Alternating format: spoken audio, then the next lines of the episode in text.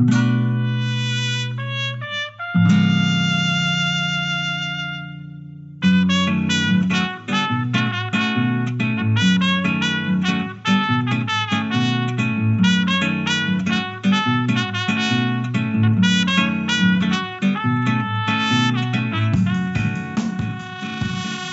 is Jacobin Radio. I'm Suzi Weissman. On today's show, we spend the hour with economic historian Robert Brenner to get his understanding of this strange economic moment. What makes it strange? The latest jobs report shows strong job growth, but inflation is hitting hard on already tight budgets for working people, while company profits, especially in the energy sector, are soaring. Despite wage increases, workers' wages overall are still lagging, but CEO pay is skyrocketing. In response, the Fed has enacted its second consecutive three quarter percentage point interest rate increase, its most aggressive push in three decades to dampen demand and slow down the economy. Are they trying to induce a mild recession, avoid one, or just what? We asked Robert Brenner to explain the drivers for this inflationary period and to assess the Fed's response as well as the general state of the economy, which he has argued is weak. We'll get his analysis when our program returns in just a moment.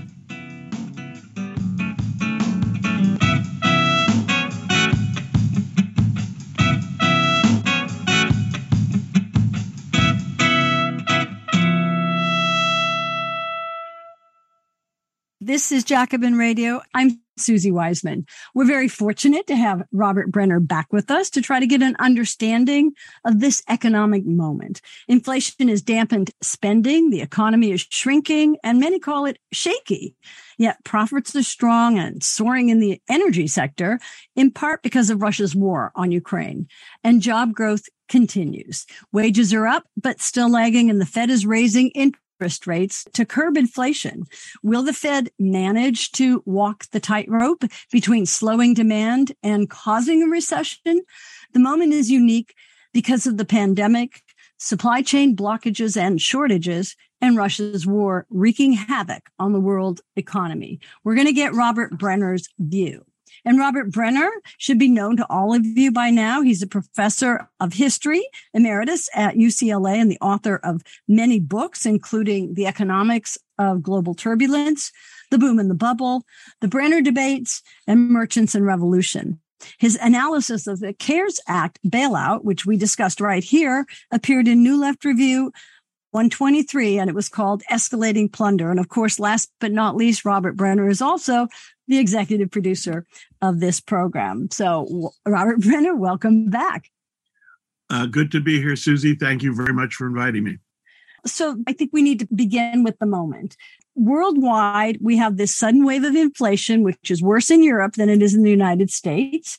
And this has led, as I said in the introduction, to the Fed raising interest rates. That's the tool that they use to curb or slay the inflation dragon. And we have to say that they've been on the lookout for this inflation for a long time.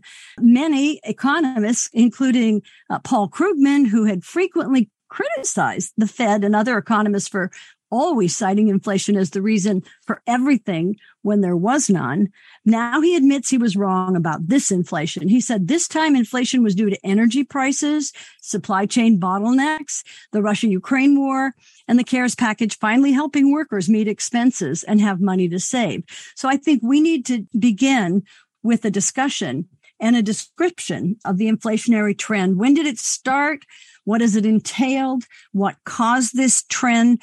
And as you describe it, you know, and I have described it, it's a sudden and major inflationary thrust. So what happened with regard to prices that evidences this inflationary moment? Well, for the last at least a decade leading into 2020, 2021, we had very little in the way of price pressure. We had a long expansion, cyclical expansion, not a tremendously powerful one, but one that was sustained for a decade. And as a result, uh, what we had in it was demand was met by supply. And as a result, prices rose very moderately.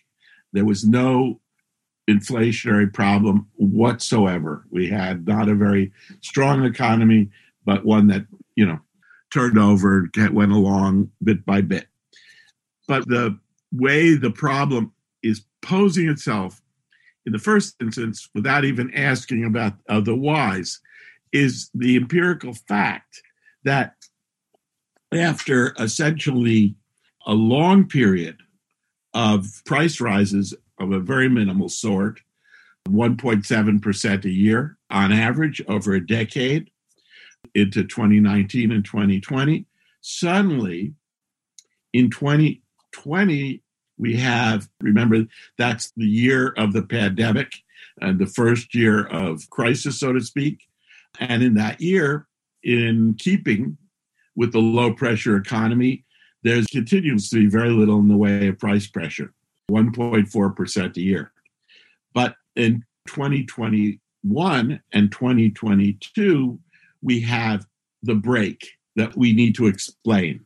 In 2021 and 2022, you have price rises of suddenly 7% in 2021, 9% in the first half of 2022. So, what we're talking about is an explosion, an explosion of prices that is the subject of our discussion today. Well, let me just ask you because you've just gone over, you know, we all know that you had the pandemic, which created dislocations in the economy worldwide, but it also produced some kind of strange aspects of it as well. So you got some pent up worldwide demand throughout this pandemic, but at the same time, because the economy, you know, essentially first stopped and then came back to a certain degree, you have shortages of goods and services in respect to what that demand is. So it seems like there's some imbalance there. And then, of course, on top of that, the war in Ukraine. And I think there's several other aspects that I'd love to hear you talk about. But let's just talk about that right now, because I think, let me just put it this way. You certainly get the case of all of, in this country, the Republicans who did not want this generous care package and then said that it was creating lazy workers because they were getting paid to stay home. And how would we get them back to work and all of that? Could you, in going over this inflationary surge, discuss the argument that the reason that we have in all of these issues that there's a why is there a shortage of uh, goods and supplies? Because workers are no longer have no incentive to work when they're getting government subsidies with their rent and you know the CARES package. And even though that is now ended and workers have gone back and there's still a shortage we should never forget that a million died here in the united states many of them are getting, you know, wage hikes. So how does that all fit in together with inflation? And what is your view of that argument? Yeah, we're kind of slowly honing in on the point, but we're not getting there 100% yet. But in uh, 2020, the year of the pandemic and huge government intervention, which meant a, a slowdown in, in the economy. But from that point on, you get with the Fed stimulating the economy, you do begin to get, as one would expect, a certain expansion. The pandemic is being brought under control, and as a result, the economy, which was essentially stopped in place to deal with the pandemic. Now we have the vaccine. Uh, the pandemic is uh, coming under control, and uh, the Fed is allowing the economy again to take off, which it kind of does in 2021 and 2022.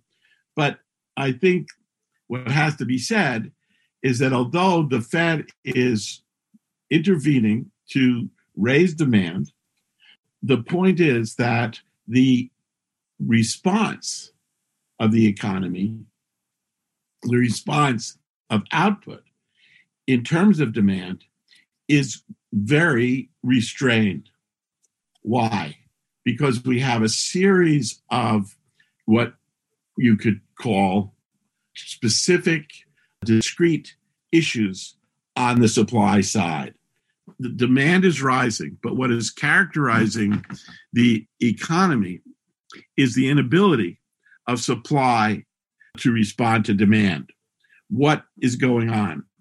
First, you have the, the COVID 19 crisis, which is disrupting production up and down the supply chain, so to speak, the various supply chains. Second, you have a problem in that at the heart of this issue of supply responding to demand is that labor is forthcoming only hesitantly and slowly. We know that the labor force has, for the longest time, has been uncertain about the advisability of going back to work. They've wanted to stay home to work, or if necessary, they've even been willing not to work in order to avoid the pandemic. So, point here again is now we're specifying it somewhat more is that you have this demand, which is the way the economies get driven, of course, increased demand. But we are able to see the problem in that despite the increase in demand, in one after another area, supply does not meet it.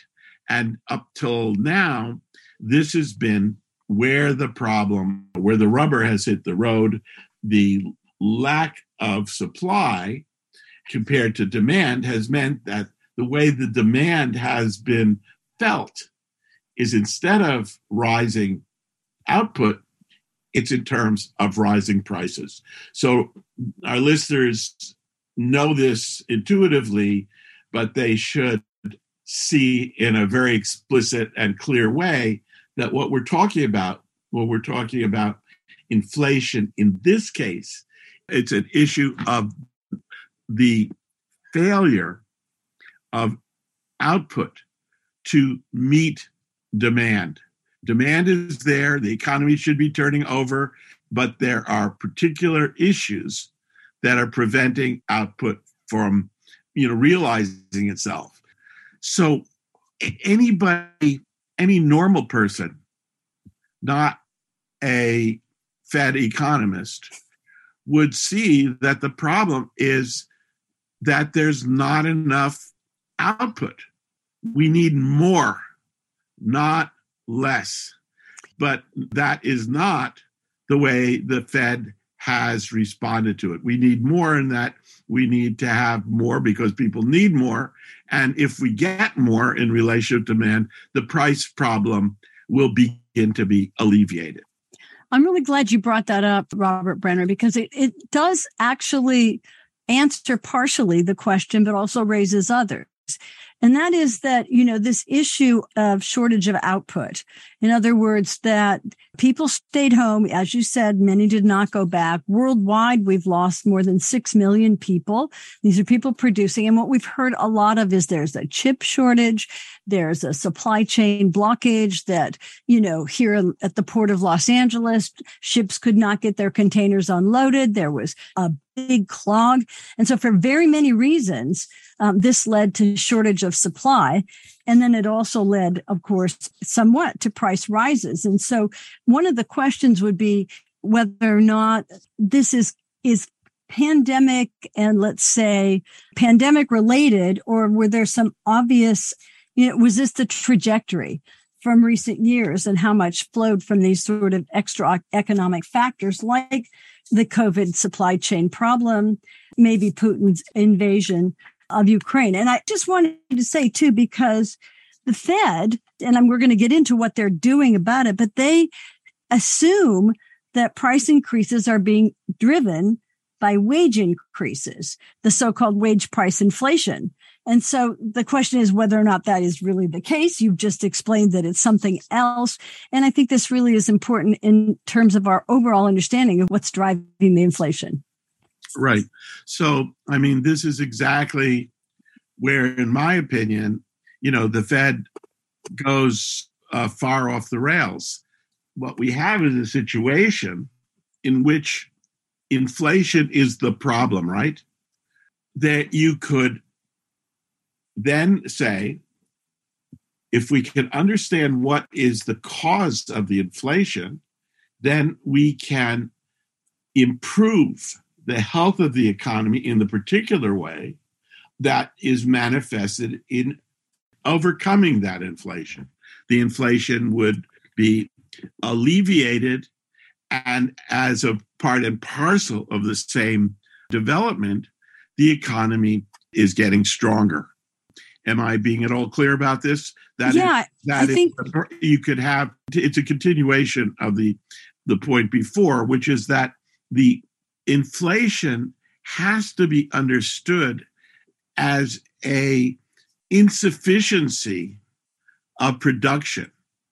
So what that means is to make the economy work, we need to overcome that insufficiency of production. We need more output, more employment, and so forth. But the Fed, what is the Fed doing? The Fed is taking a very different tack.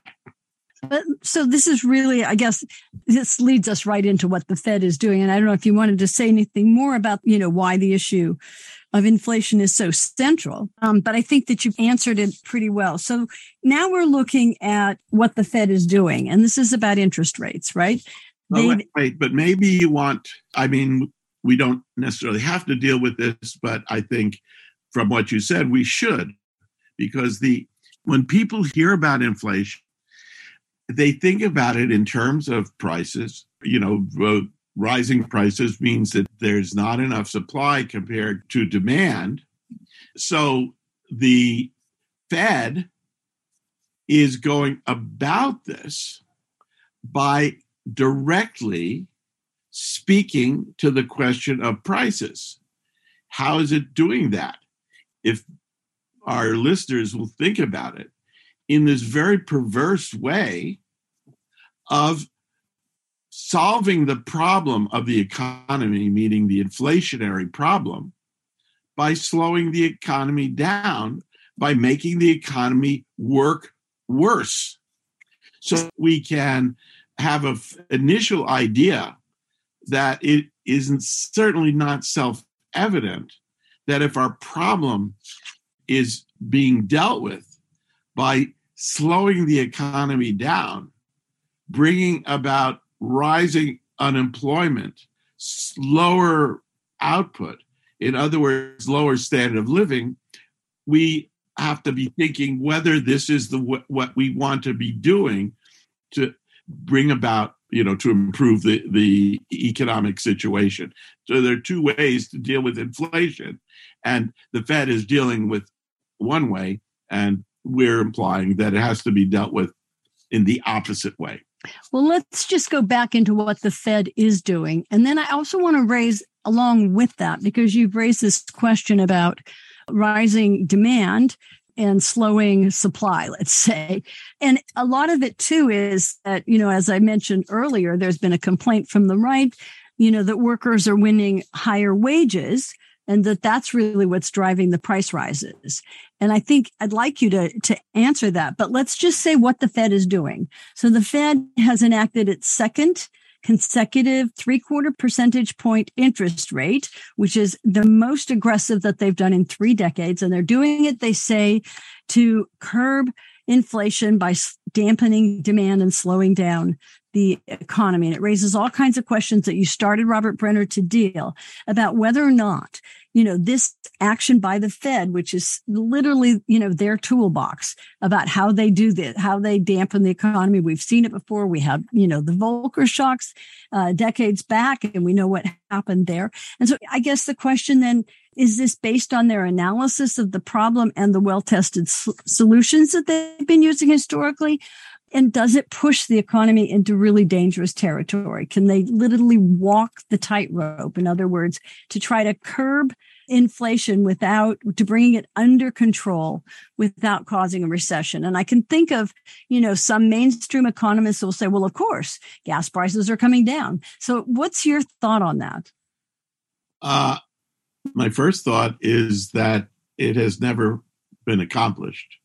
I mean, this little empirical fact that to get inflation under control, the economists say, or the Fed says, what we need to do is reduce demand, slow the economy down, and we will both keep the economy turning over, but also reduce the pressure on prices so we'll get in, inflation under control.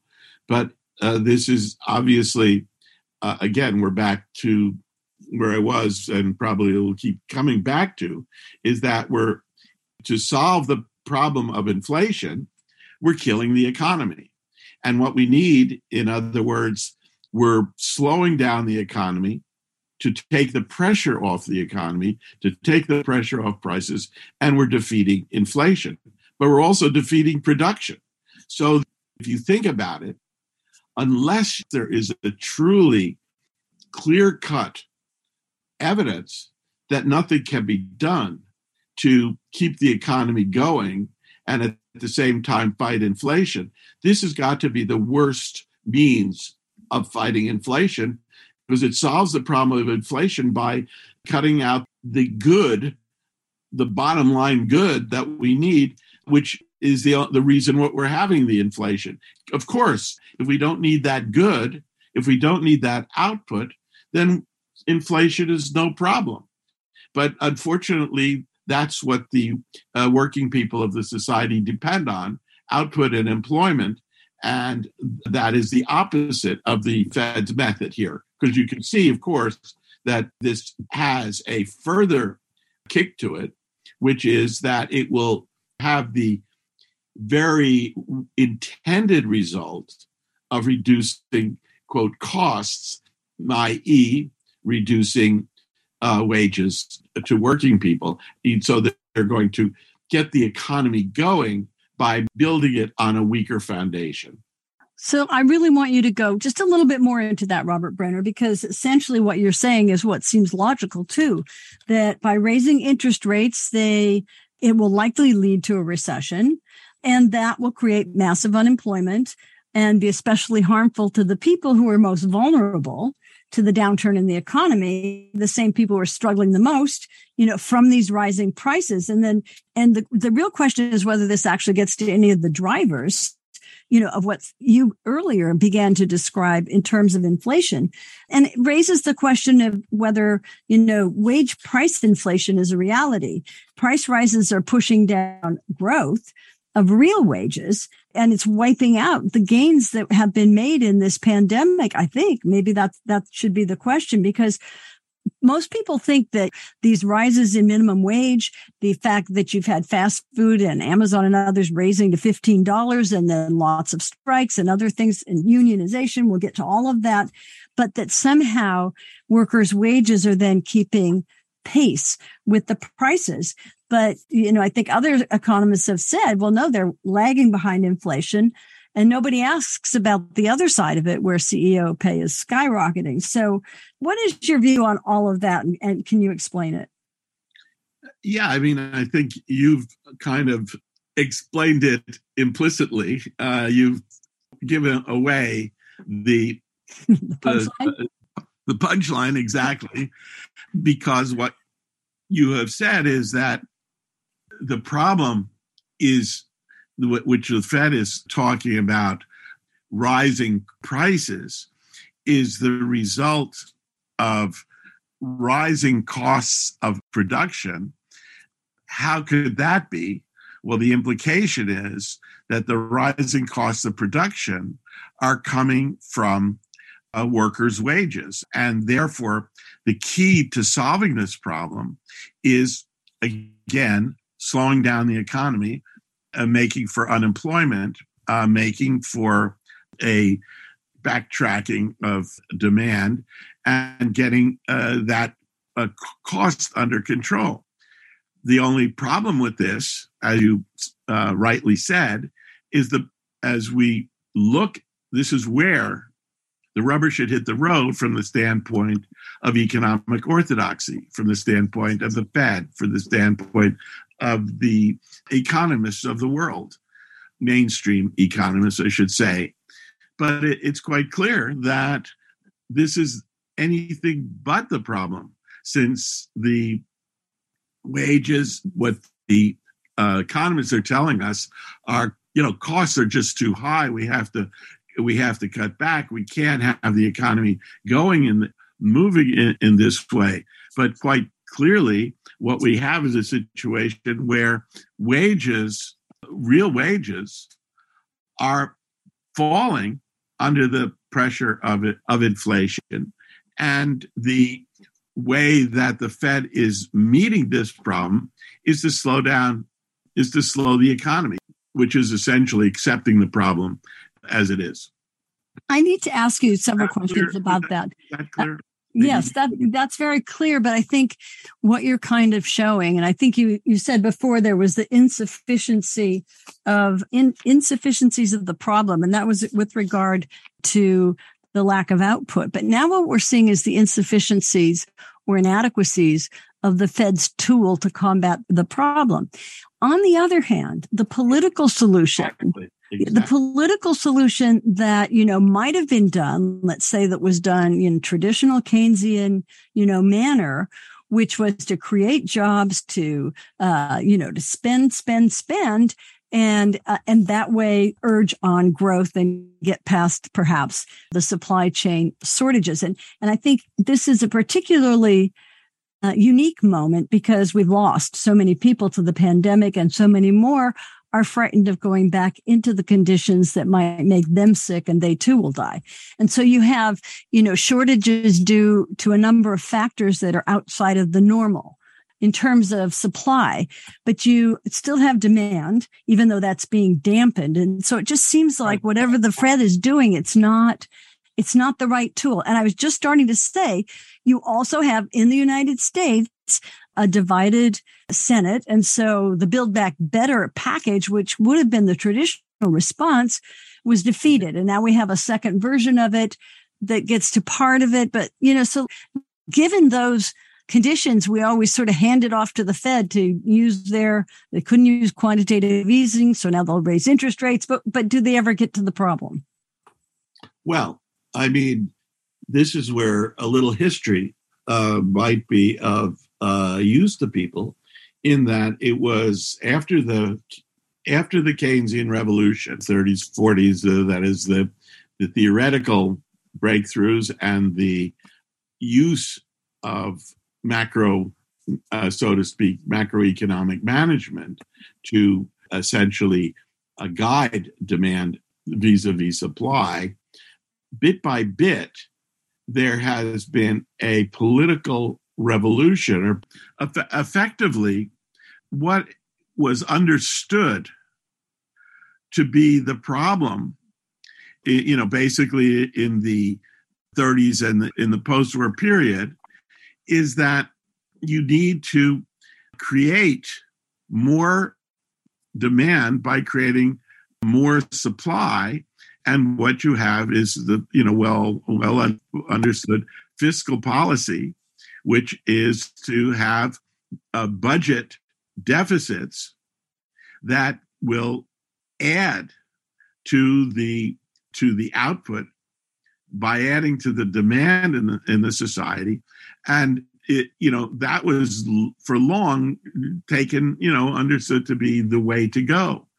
But it has this little problem from the standpoint of the of capitalists which is that it yields demand for labor which leads to greater price of labor and greater costs. So the the uh, effectively we've lost very much lost that fiscal expansionary policy and we're now thrown back on this very narrow terrain of interest rates which clearly, if you think about it, either the, eh, you know if they they can be raised, which will slow down the economy, and it's true that if they are lowered, there is a possibility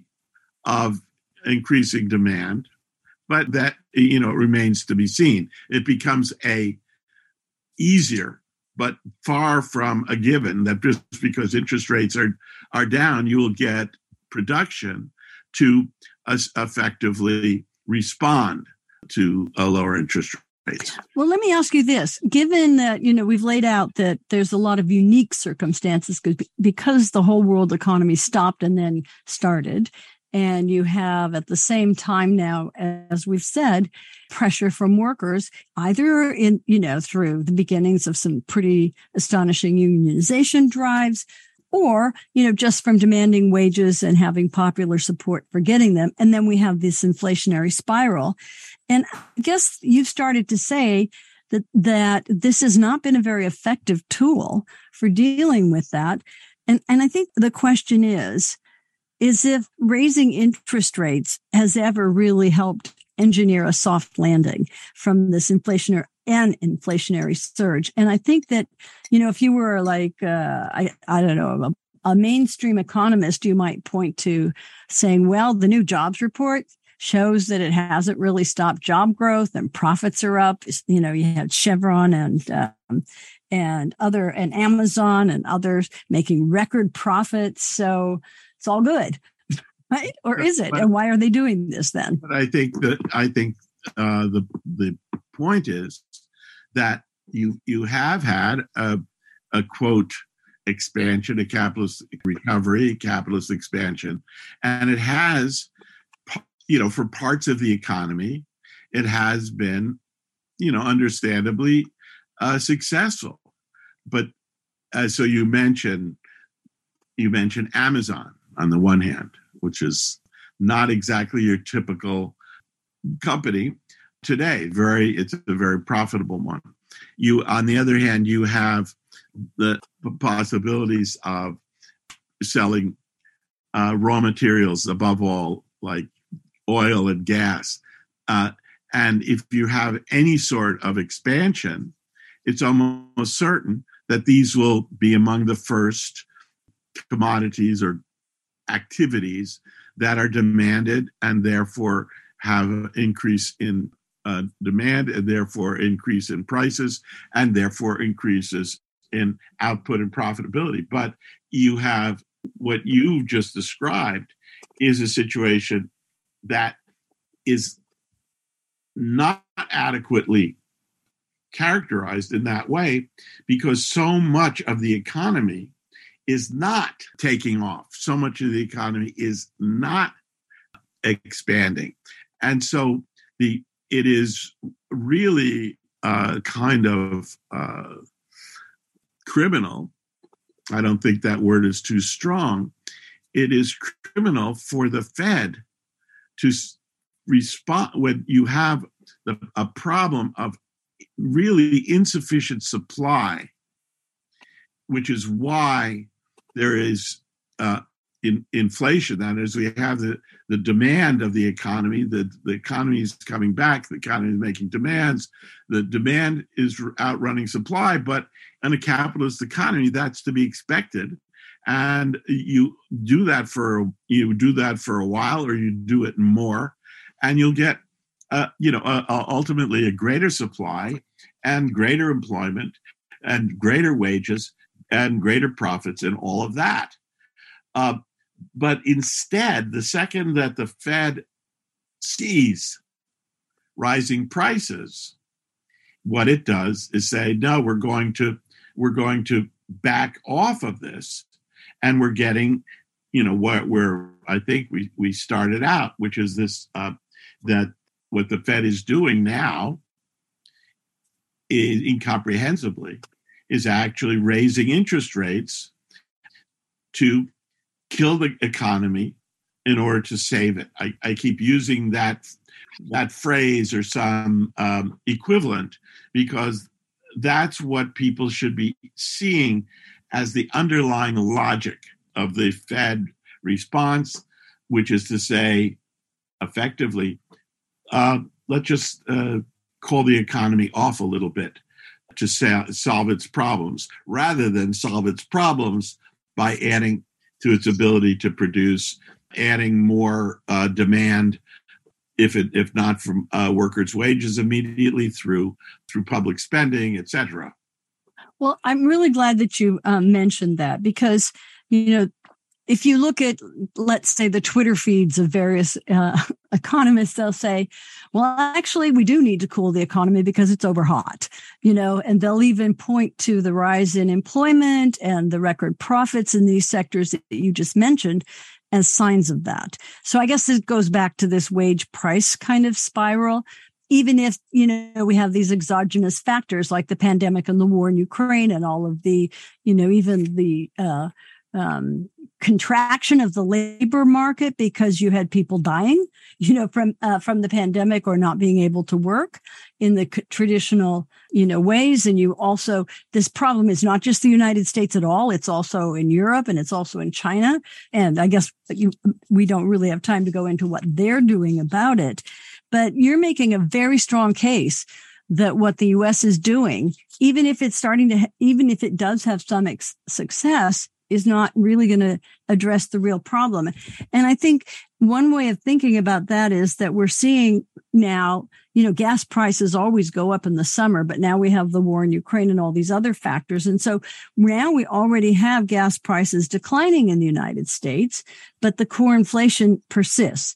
So the question, I guess, is what's your take on if there's any are there any monetary policies that could deal with that? And, um, and, and I'm also getting from you that the risk of a severe uh, recession by using these monetary policies is probably, you know, I think you said it kills the problem. It's like uh, the wrong medicine to deal yeah, with this. So it's all it leading us, Robert Brenner, to the question of what would be the right medicine. It kills the patient in order to save the patient. Yeah. And so just to so that we make sure that this point is covered. It has been covered, uh, but the phrase wage price spiral has crept back in to the economic discourse, so to speak, because it is the appropriate uh, it is the appropriate phenomenon or syndrome that would justify perhaps justify what the Fed is doing because it would be saying that effectively there is really overheating in the economy. There's uh, all this de- demand, not an insufficient uh, supply. Even then, you need to have m- more supply to to solve that problem. But in effect, what uh, you know, I'm repeating myself, but what you end up doing is you were talking about the wage price spiral, wage price spiral. The difficulty with talking in this way is there is no wage price spiral. That is speaking as if part of the problem is a is you know is a problem where costs are effectively interfering with capital accumulation by interfering uh, with profits and that is something and that is something that uh, has been the case at times in capitalist economies. It could be argued that it was something of a problem in the 70s although i'm not sure uh, if it actually was but it could well have been a problem in the, in the 70s when you have a argument that this cost push inflation was real in that wages were protected in part by unions and in part by political parties in power that wanted to keep employment up and therefore not only were making it uh, you know we're, we're pursuing keynesian policies that raised demand raised and had the effect of, of raising costs like wages. That has been the last thing that we've seen in the current period. So let's move to the question that I raised earlier that really you're leading us toward, Robert Brenner, and that is, you know, what can be done not using the monetarist policies of the Fed, which, as you've just explained, is not really addressing the drivers or what the, or the problem, but is using a more historical, traditional method where that has never really worked and created this soft landing.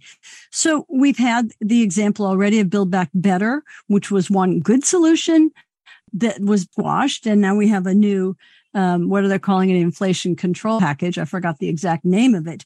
But is this, you know, the kind of policy that will or that could um, get infl- inflation and and even the problem of supply under control? Maybe you could just address some of that part of it. Yeah, I mean, I think the you can a, a way of understanding what we're up against is that you have inflation and you have two ways of, of dealing with this. You can deal with the inflation that comes with insufficient supply vis a vis demand by, again, cutting back in the economy. That would be, you know, tax increases. That would be, in, in terms of interest rates, that would be raising interest rates so it, you could solve the problem of inflation by reducing demand, reducing the growth of demand. And that, of course, is the way that is preferred by the establishment because it makes sure that among the costs that could increase if one operated in the opposite mode would be wages. But by slowing down output, you're slowing down the need for employment and you're slowing down the need for wages. The alternative would be to say that what our difficulty leading to inflation is not enough supply compared to demand and do whatever it takes to raise that supply. And that can be done um, in in many ways, but you know, obvious ways would be to have the government enter into uh, various uh, forms of production, producing things that are needed, hiring people that don't are not hired, and so you would effectively be adding to output, responding to you would be both creating a demand through the government and a response of supply through the government. And that's what we call this you know the state sector. And there are many parts of the state sector that we still rely on thank goodness education etc so there's nothing despite the propaganda there's nothing inherent in uh, state sector that makes it not work or be problematic uh, it is a problem only if you're a capitalist propagandist, in which case, uh, you, you, know, the there is a pressure even in education to privatize. But we, we know how much of the economy has been uh, privatized over the last uh, 40, 50 years. And we're also seeing in healthcare sector in this bill that's just going to pass um, that finally they will be able to negotiate Medicare prices, which will drive down the cost of health care. And this is not going to cost jobs, right? No, of course. And, it's gonna it's gonna be a cost on profits. Yeah, and this is like, I mean, it is pretty interesting to me that Biden has been able to pretty much stick with the series of policies, build back better, whatever you want to, you know, whatever the, the phrase of the day is, um, but has very clear that this is what is needed, but also that is going to work politically for them. And, you know, you could see the situation and, and many times in history where if the Democrats are being depended upon to provide new services or what to meet needs that are not previously spoken to that the market is not uh, dealing with very often they don't get dealt with. But what we have seen i think to get you know to give the devil his due, so is that the Biden administration and the Democrats have done probably as well as you could expect, given that they have that there's a 50 50, you know, there's a one vote, you know, majority Margin, that right. they have, and uh, that that includes two people who are not can't be counted upon to provide that margin. It's an interesting phenomenon, I think, that you know, in this period, this long neoliberal period, which we're still deeply uh, operating within, that Biden, in running for office and in office himself, has uh, that administration has seen the political sense of this as well as the, so to speak, practical human sense of, of doing it. We don't have as much time left as I would have wanted, Robert Brenner, but there's certain things, you know, that one thinks could be done. We have, for example, a surcharge on all automobile prices and both new and used cars are through the roof. That's, um, we still make cars here in the United States, but we don't do the chips. And, you know, even Russia's responding by saying, well, they're going to try to get a chip industry going. That's a lot easier said than done. So there's, our, you know, this is very much an international problem. And then there's also the war in Ukraine and the surging price of wheat and the shortage of wheat.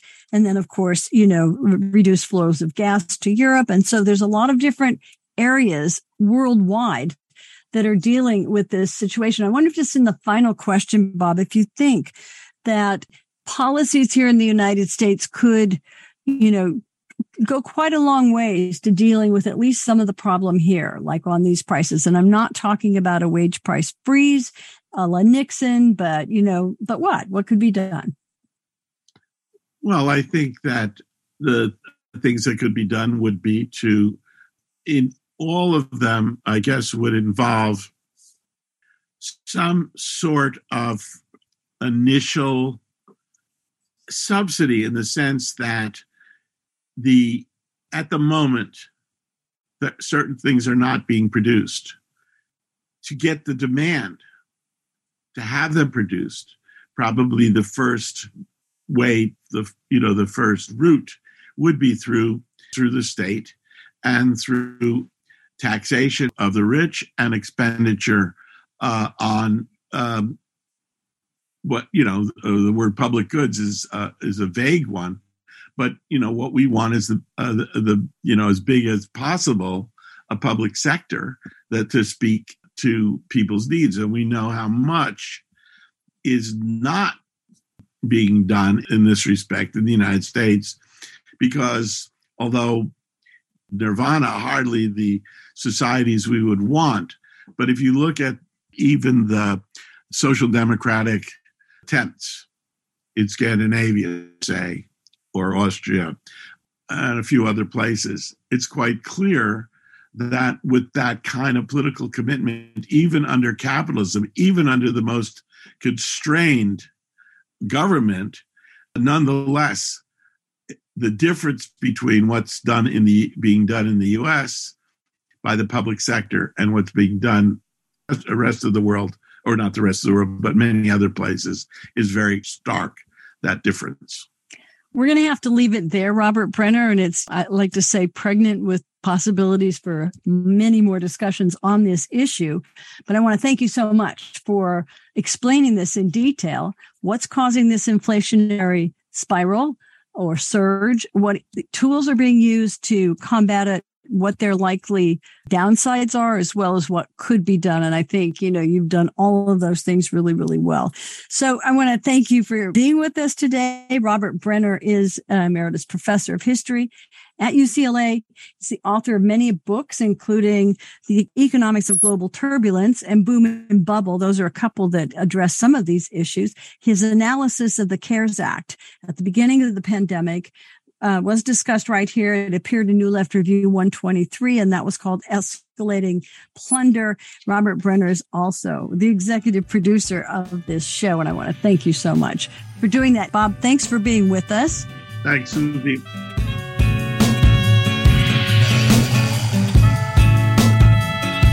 Thanks for listening. I'm your host, Suzi Weissman. This is Jacobin Radio. Thanks to producer and director Alan Minsky and to Jacobin Radio's Micah Uetricht. Bhaskar Sunkara is the founder and editor of Jacobin Magazine, and special thanks to Robert Brenner, and thanks to you for listening. I'm Suzi Weissman.